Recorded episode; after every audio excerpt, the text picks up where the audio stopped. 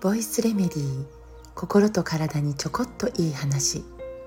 元看護師ホメオパス井上真由美です。今日はこれから丹波篠山市の小学校で、えー、食べることは生きることと題して子どもたちとそして保護者の皆さんにお話をさせていただくことになっています。直接ね子どもたちに伝えることができるのは本当に嬉しいですね。しっかり、えー、伝えていきたいと思います。でね各地を転々とこうやってありがたいことに回らせていただいて、まあ、やっぱ気になることっていうかね、まあ、かなりかなり減ったとはいえまだまだ、うん、マスクをつけて過ごされている方が、まあ、少なくないなと、えー、思うことですかね。まあで子供たちも、うん、マスクをこうつけているっていう景色まだまだ、えー、見ることがありますね。で私たちが日常の中でねつい忘れがちになることなんですがそれは大人と子供の体は違うっていうことなんですよね。私たちってもう体が出来上がってしまっていますけど子供の体は今も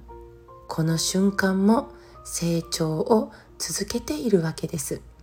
ね、今も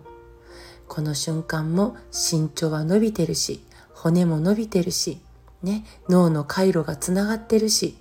そして臓器の機能をどんどん上げていってるし、ね、全身隅々まで酸素が供給されて今日育つためのエネルギーを作る必要があるわけです。子供が育つには成長の時計というのがあります。その時にしっかりと経験すること経験するね必要があること。その成長の時計の時刻にね、えー、しっかりと経験する必要があることなのにそれを長期にわたって取りこぼす、ね、そのことがどれほど健やかな成長に影響してしまうかってことなんです。まあね、先日もお話ししたと思うんですが、日本語がペラッペラになるのは、言語を習得する発達の時計の時刻に、ね、えー、たまたまあの周りの、ね、環境が日本語をペラペラと喋って、そこから日本語がシャワーのように降り注いだからなんですよね。発達の時計の時刻を過ぎてから、ね、えー、どんなに英語を学んでも学校で覚えるのは大変だったし、すぐ忘れちゃいましたよね。だから、大人が例えばですよ、大人が今年試験に不合格だったからまた来年チャレンジしようというのとは全く違う今しかないという時間軸で子供たちは生きているわけです。ね、生まれて間もなくはお母さんの温かな腕に抱かれて安心する経験が、え、必要。小さい時はしっかり土に触れて微生物と接触する経験が必要。大人の顔の変化を真似しながら表情を作り声を出す経験をする。ね、ことが必要。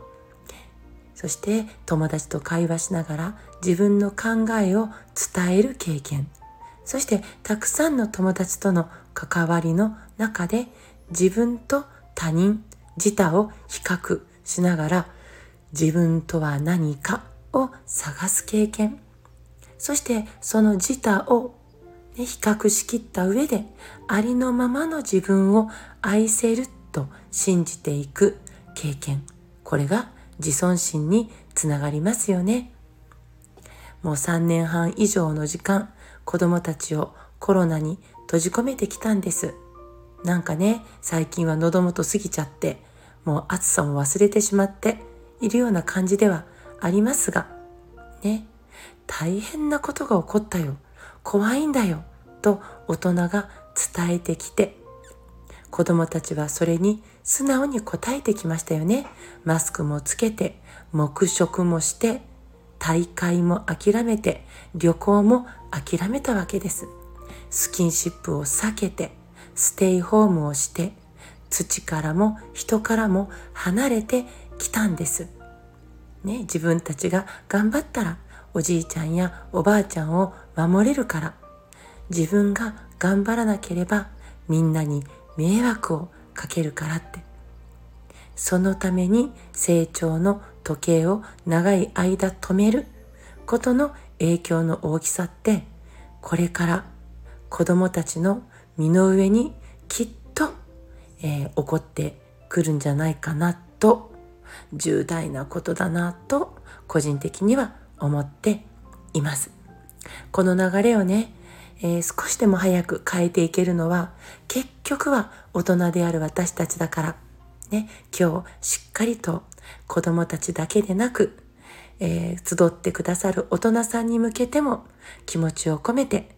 伝えていきたいと思います。今日も最後まで聞いてくださってありがとうございます。また明日お会いしましょう。